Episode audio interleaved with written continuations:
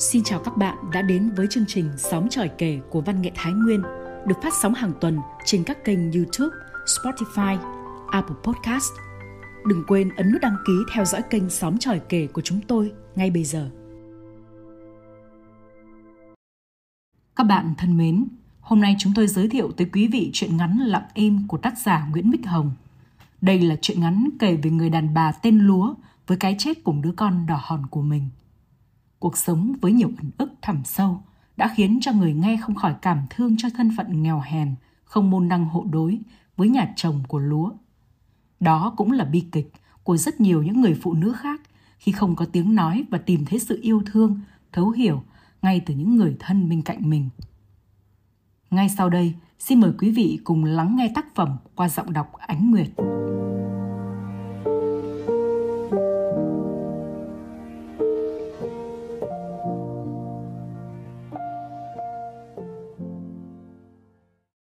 Lúa nhìn con bằng ánh mắt hằn học. Dường như mỗi ngày nặng nề, đầy u uất trôi qua, cô lại cảm thấy căm ghét nó hơn. Một thằng bé xấu xí. Trong mắt Lúa, khuôn mặt thằng bé méo mó, biến dạng đến kỳ dị. Cái mồm nó ngoác ra, bật lên những tiếng kêu xé tai, tựa như những que xiên, xiên thẳng vào óc cô, buốt nhói. Mày không phải con tao. Ý nghĩ đó liên tục cào cấu, bám váy trong đầu Lúa, và thỉnh thoảng cô lại thốt ra điều đó với đứa con hơn tháng tuổi của mình. Mày là con quỷ đội lốt một đứa trẻ. Lúa tin vào điều đó, nhưng vẫn tin rằng lợi của thằng bé được bọc sắt cứng, sẵn sàng nghiến nát đầu ti cô bất kể lúc nào khi cô phải cho nó bú. Rồi nó sẽ mọc răng, những chiếc răng kim loại nhọn hoắt như bàn chông. Chúng sẽ xé nát cả bầu ngực mình.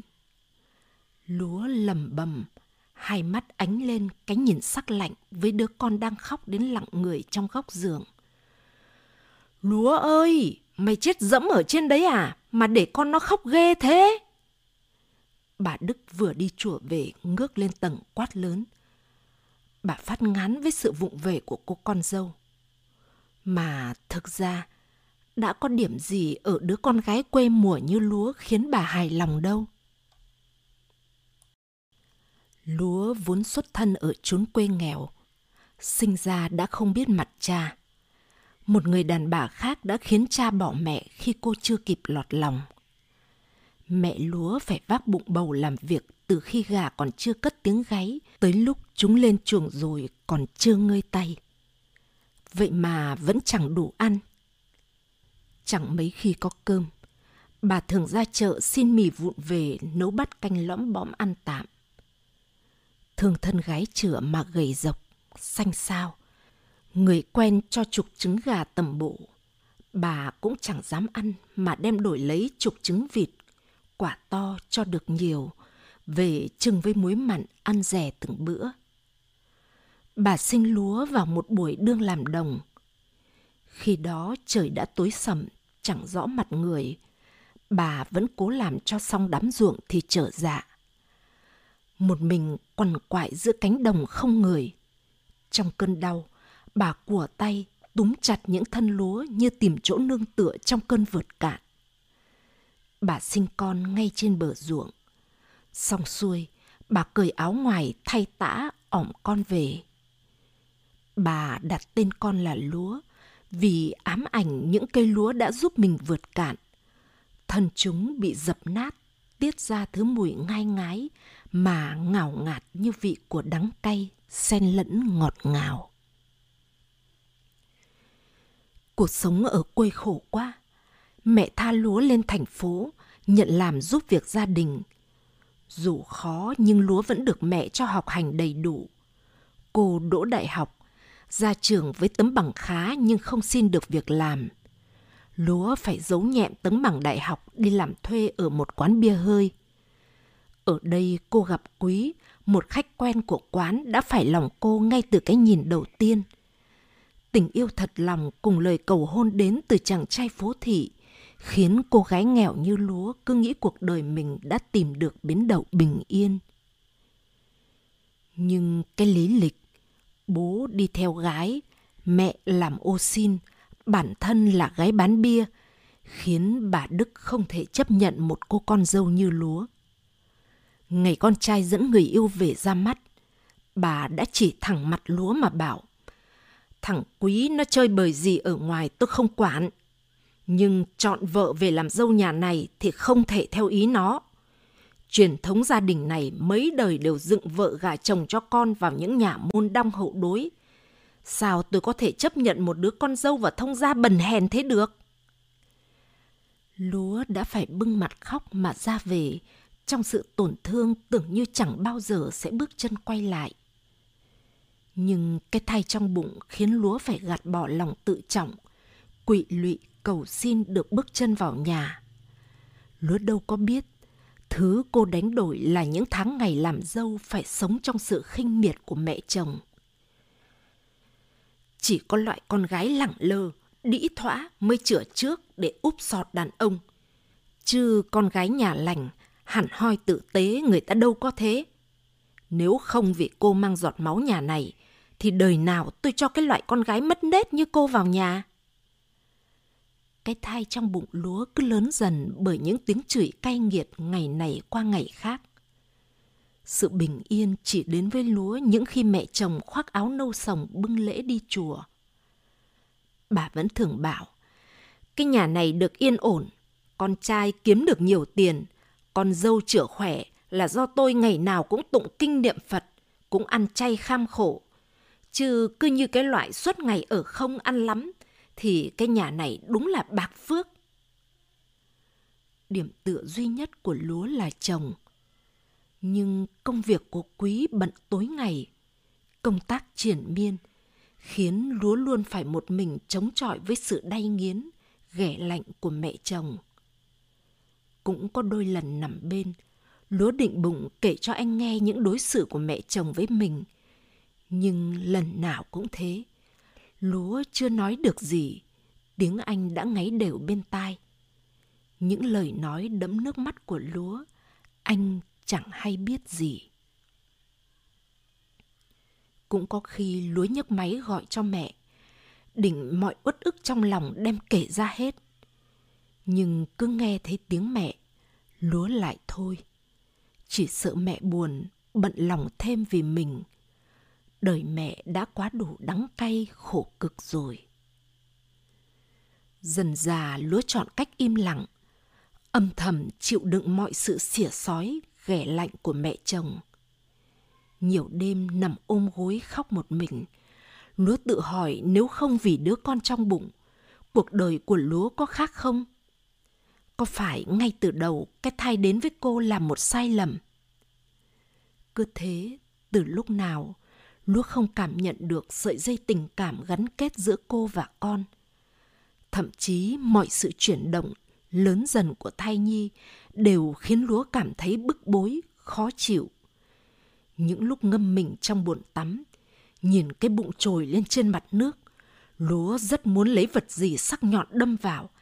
Cảm giác sẽ giống như một quả bóng xỉ hơi.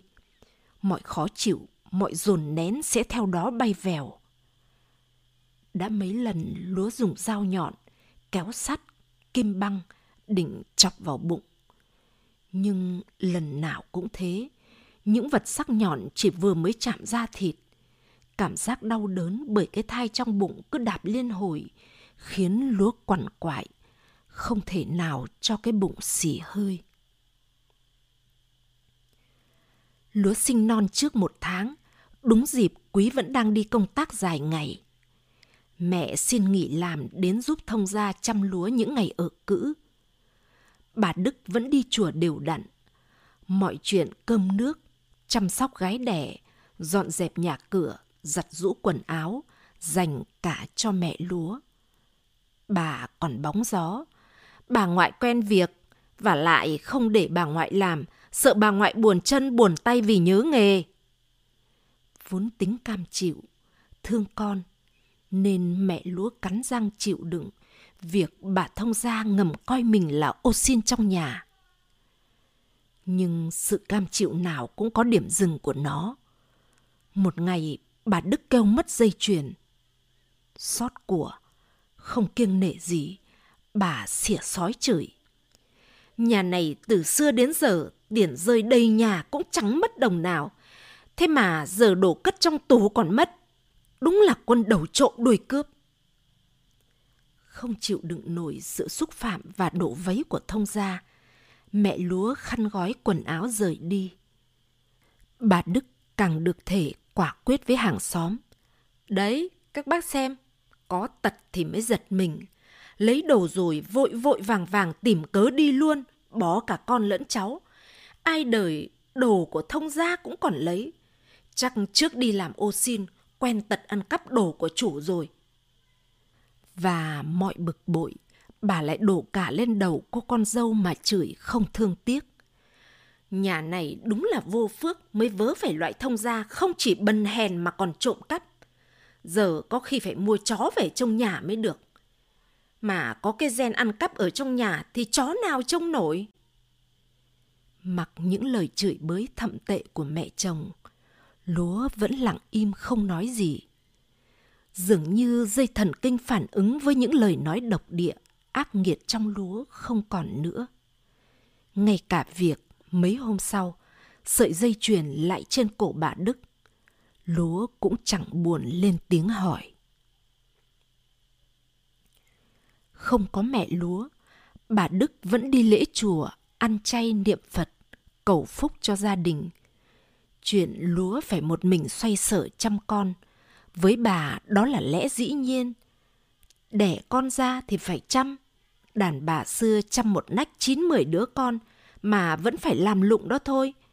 Nay Lúa chỉ việc ăn với chăm con là quá nhàn hạ rồi. Được gần tháng thì chồng Lúa đi công tác về, nhưng công việc vẫn cuốn anh đi tối ngày, chẳng có mấy thời gian dành cho Lúa và con.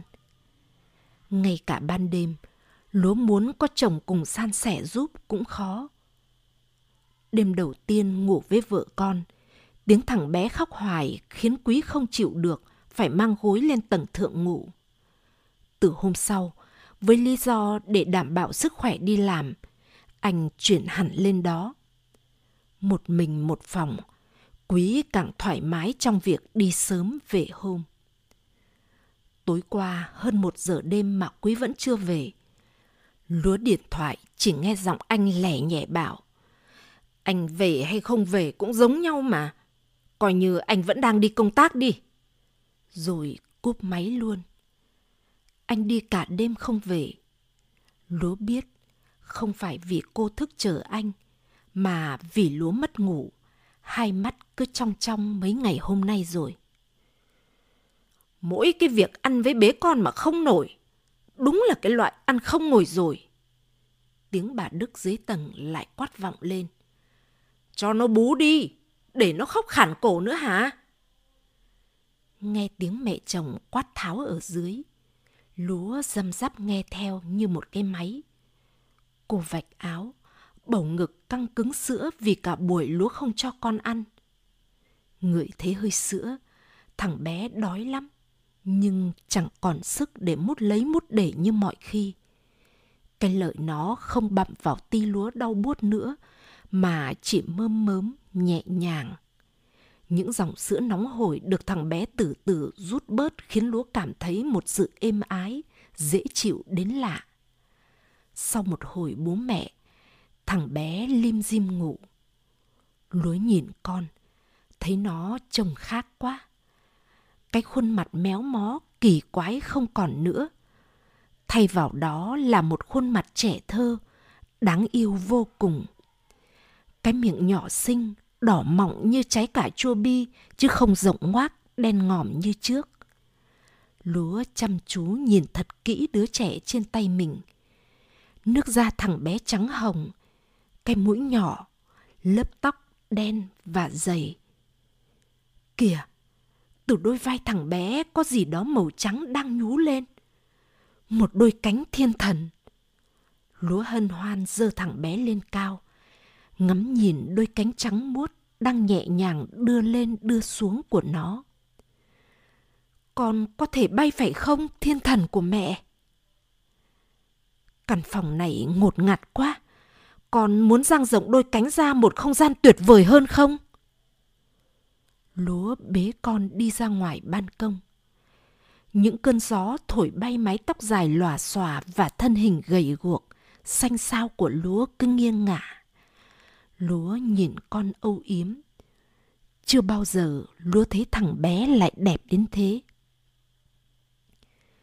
Con đúng là thiên thần rồi. Cảm giác được bay là thế nào hả con? Hãy cho mẹ bay cùng với nhé. Hãy đưa mẹ đến một nơi thật xa, không có ngột ngạt, không có đớn đau. Hãy cho mẹ sự bình yên. Nào, cùng bay lên thôi, thiên thần của mẹ. Sao con Lúa nó bồng bột thế? Chỉ vì giận dỗi chồng đi uống rượu một đêm không về mà đã ôm con nhảy lầu tự tử. Không thương mình thì cũng phải thương con chứ. Đứa trẻ có tội tình gì? Là đàn bà mà dại quá. Không ai biết Lúa đã phải trải qua những gì. Tất cả đã bị chìm trong im lặng như cách Lúa đã lựa chọn sống. Đến cả nguyên nhân cái chết của Lúa và con cũng lại theo mẹ con cô lặng im trong chiếc hòm gỗ kia. Các bạn thân mến, chương trình đọc truyện của chúng tôi xin tạm dừng tại đây. Hẹn gặp lại các bạn vào chương trình sau. Tạm biệt và thân ái.